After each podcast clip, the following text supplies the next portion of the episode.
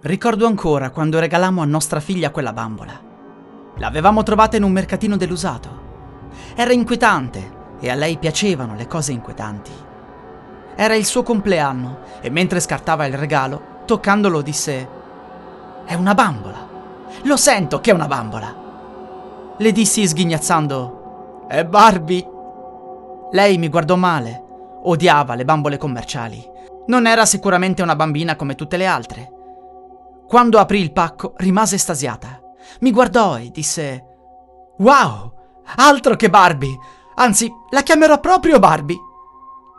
Se la portava ovunque, anche in bagno. Ci parlava continuamente e pensammo che fosse normale, fino a che non sentimmo dall'altra stanza una risposta con una voce roca femminile. Corremmo in camera sua. Dissi: Ma cos'era quella voce? La bambola ha risposto?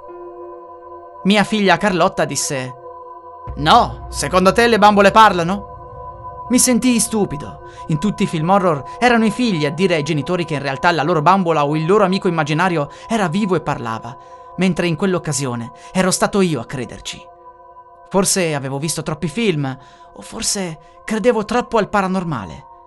Tuttavia, sentimmo più volte in altre occasioni quella voce. Una sera appoggiammo l'orecchio alla porta della camera per sentire meglio. Io e mia moglie rimanemmo paralizzati dal terrore. La bambola diceva a Carlotta di non dire nulla, perché il suo piano era quello di entrare in possesso del corpo di Marta, mia moglie. La stava convincendo che così facendo avrebbe avuto una mamma ancora migliore, più socievole, più generosa, più simpatica, più bella. Certo, Marta non era proprio la mamma modello e nemmeno una brava moglie, ma come poteva mia figlia credere che una sostituzione dell'anima avrebbe migliorato la situazione? Se la bambola era in grado di parlare, sicuramente era anche in grado di fare quello che diceva. Così attendemmo il mattino seguente, quando Carlotta andò a scuola. Era l'unico momento in cui non se la portava dietro, anche perché lo zaino sarebbe stato troppo pieno. Raggiungemmo il letto. Barbie non era lì. Sentimmo la voce della bambola dire State cercando me? Barbie era in piedi in un punto della stanza. Era diventata gigantesca e aveva cambiato aspetto. Ma l'altra cosa più inquietante era che quella parte dell'edificio era cambiata, come se fosse tornata indietro nel tempo. Non c'erano più gli scaffali con gli oggetti di Carlotta, ma una serie di porte di legno. Barbie fece qualche passo avanti, non riuscii più a muovermi. Si avvicinò a Marta lentamente, poi iniziò a pronunciare delle parole in una lingua sconosciuta, con un tono di voce simile a quello dei mostri nei film horror. Fu una scena che mi traumatizzò a vita.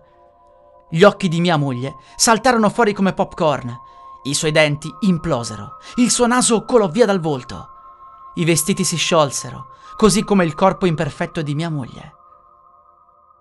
Che c'è? Ho detto imperfetto? Fin da quando ero piccolo i miei genitori mi hanno insegnato che il corpo va tenuto alla massima forma. Mi sono sempre allenato, ho sempre perfezionato la dieta. Se sgarravo anche solo di un chilo, prendevo delle sonore bastonate. Mia moglie si era lasciata andare, non la riconoscevo più. Ed infatti capii in quel momento che io avrei potuto impedire tutto. Non riuscivo a muovermi semplicemente perché non lo volevo, non perché non potevo. Desideravo che quella bambola prendesse possesso di Marta, perché peggio di così non poteva essere. Era diventata insopportabile, era una cattiva moglie e una pessima madre. Dopo che i muscoli e la pelle si sciolsero, di Marta non rimase altro che lo scheletro, ed in quel momento la bambola iniziò a degradarsi, trasferendo la sua essenza in Marta. Lo scheletro iniziò di nuovo a ricoprirsi di muscoli, organi e pelle. Uscì fuori la più bella donna che avessi mai visto Ero estasiato. Era perfetta. Era una Barbie. La bambola mi disse: Finalmente un nuovo corpo in cui abitare, dopo tutto questo tempo. Grazie per avermi permesso di entrare. Non lo dimenticherò. Sarò una moglie perfetta, vedrai. Estasiato, le dissi: Wow, io. Io ti amo, Barbie. Lei rise e rispose: Ah, quindi non vuoi più chiamarmi come Marta. Bene. Allora in questo caso io ti chiamerò Ken e staremo insieme per sempre. Carlotta tornò a casa, vide la sua nuova madre e sorridendo disse Finalmente ci siamo sbarazzati di lei. Ti voglio bene, papà. Salve a tutti amici, spero che questa storia horror ispirata ovviamente alla nota Barbie, ma non è la nota Barbie, vi sia piaciuta.